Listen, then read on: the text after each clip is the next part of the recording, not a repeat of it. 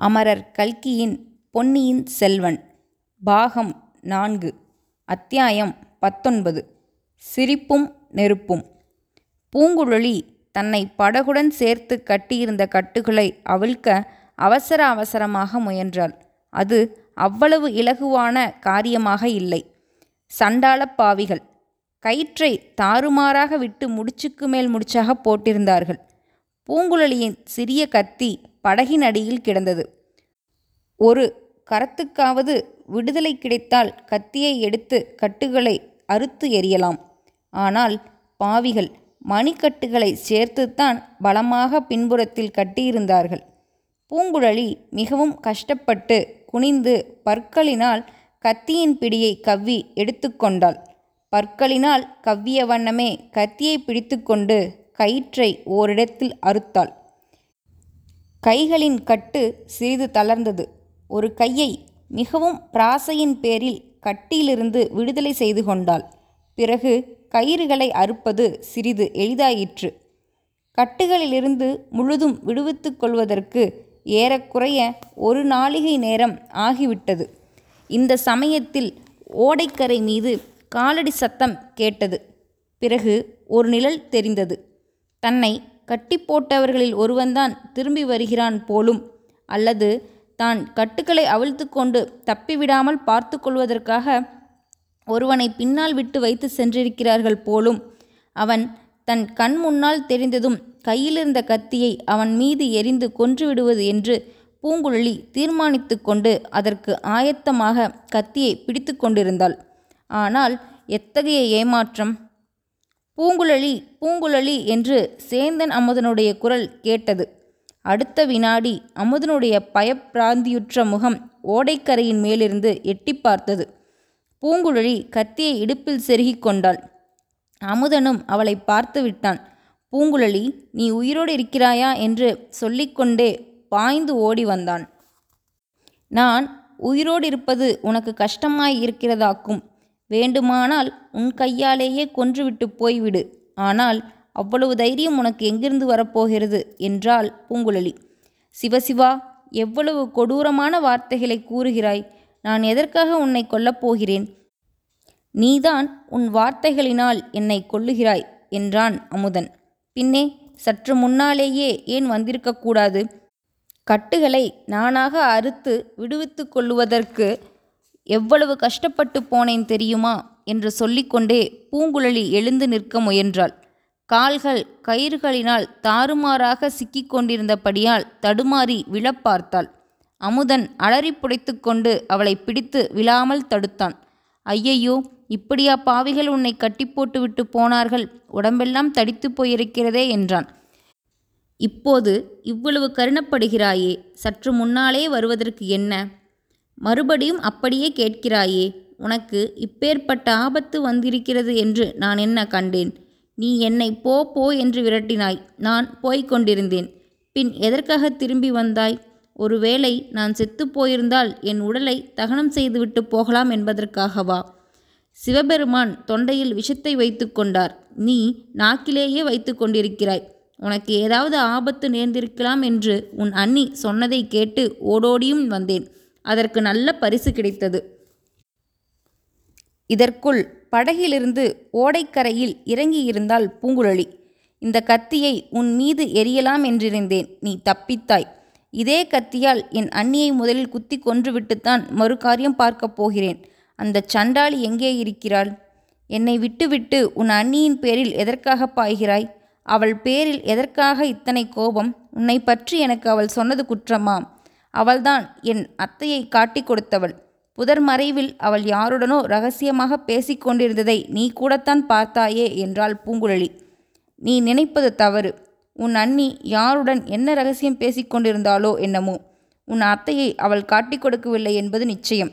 உன் அத்தையை பலாத்காரமாக பிடித்து கொண்டு போனவர்கள் உன் அண்ணியையும் மரத்தோடு சேர்த்து கட்டி போட்டு விட்டார்கள். அவளுடைய தலையில் அடித்து காயம்பட்டு விட்டு போய்விட்டார்கள். இது என்ன வேடிக்கை? நம்புவதற்கு முடியவில்லையே. உன்னை அவள் ஏமாற்றி விட்டிருக்கிறாள். நல்லது. நீ ஏன் திரும்பி வந்தாய்?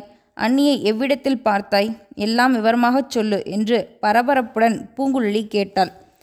சேந்த நம்முதன் அவ்வாறே விவரமாக கூறினான். அவன் தஞ்சாவூர் செல்லும் சாலையில் போய்க் கொண்டிருந்தான். பூங்குழலியை பிரிந்து போக மனமின்றி தயக்கத்துடனே தான் போய்க் கொண்டிருந்தான். அப்போது பக்கத்து காட்டிலிருந்து ஏதோ கூச்சலும் அலறும் குரலும் கேட்டன. பலர் விரைந்து நடந்து வரும் சத்தமும் கேட்டது. சேந்தன் அமுதன் சாலை ஓரத்து மரம் ஒன்றின் பின்னால் மறைந்து கொண்டான். கையில் வேல் பிடித்த வீரர்கள் ஏழெட்டு பேர் காட்டு வழியாக திடுதிடுவென்று நடந்து வந்து ராஜபாட்டையில் பிரவேசித்தார்கள். அவர்களுக்கு மத்தியில் ஒரு பெண் பிள்ளை இருப்பது போல் தோன்றியது. மனிதர்களுக்கிடையில் சற்று இடைவெளி தெரிந்தபோது மத்தியில் இருந்தவள் பூங்குழலியின் அத்தை மாதிரி தோன்றினாள். அவள் அத்தையாக இருக்க முடியாது. அது தன்னுடைய மனப்பிரமை என்று சேந்தன் அமுதன் எண்ணிக்கொண்டான். அந்த வீரர் கூட்டம் சென்ற பிறகும் காட்டிற்குள்ளே இருந்து ஒரு பெண் பிள்ளையின் குக்குரல் கேட்டுக்கொண்டிருந்தது. சேந்தன் அமுதன் முதலில் நமக்கென்னத்திற்கு வம்பு? நம் வழியே நாம் போய்விடலாமா? என்று நினைத்தான். ஆனாலும் மனது கேட்கவில்லை. யார் அலறுவது? என்று பார்த்து தன்னால் ஏதேனும் உதவி செய்யக்கூடுமானால் செய்யலாம் என்று எண்ணி குக்குரல் வந்த திசையை நோக்கி போனான். அங்கே ராக்கம்மாள் மரத்தில் கட்டப்பட்டிருந்ததைக் கண்டான். அவள் தலையிலிருந்து ரத்தம் வழிந்து முகமெல்லாம் ஒரே கோரமாயிருந்தது. அமுதனுக்கு அருகில் நெருங்கவே பயமாயிருந்தது. மனதை திடப்படுத்தி கொண்டு சென்று கட்டுகளை அவிழ்த்து விட்டான். அவிழ்க்கும் போதே இந்த அக்கிரமம் யார் செய்தது? எதற்காக செய்தார்கள்? சற்று முன் சாலையில் வந்து ஏறின மனிதர்கள் யார்? அவர்கள் மத்தியில் ஒரு பின் பிள்ளையும் போனது போலிருந்ததே அவள் யார்? என்றெல்லாம் கேட்டான். ஆம் தம்பி அவர்கள் உன் பெரியம்மாவை கட்டி இழுத்து கொண்டு போகிறார்கள். அதை தடுப்பதற்கு நான் முயன்றேன். அதற்காகத்தான் என்னை இப்படி அடித்து கட்டிவிட்டு போனார்கள். உன் மாமன் மகளும் பெரியம்மாவும் படகிலேறி போய்க் கொண்டிருந்தார்கள். படகிலிருந்துதான் பெரியம்மாவை கட்டி இழுத்து வந்தார்கள். பூங்குழலியின் கதி என்ன ஆயிற்றோ தெரியவில்லை. ஓடிப்போய் பார் என்றாள். சேந்தன் அமுதன் திடுக்கிட்டு பூங்குழலியை தேடிக்கொண்டு புறப்பட்டான். அச்சமயம் ராக்கம்மாள் கொஞ்சம் பொறுத்தம்பி பூங்குழலியும் அந்த ஊமை பிசாசும் படகில் ஏறி எங்கே புறப்பட்டார்கள் உனக்கு தெரியுமா?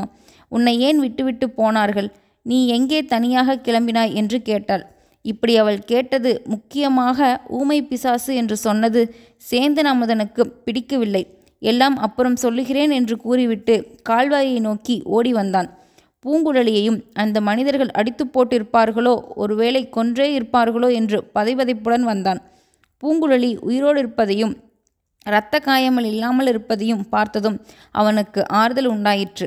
இந்த விவரங்களை கூறிவிட்டு பூங்குழலி இப்போது என்ன சொல்லுகிறாய்? உன் அணியின் பேரில் நீ கோபித்து கொண்டது தவறுதான் அல்லவா? என்று சேந்தன் அமுதன் கேட்டான்.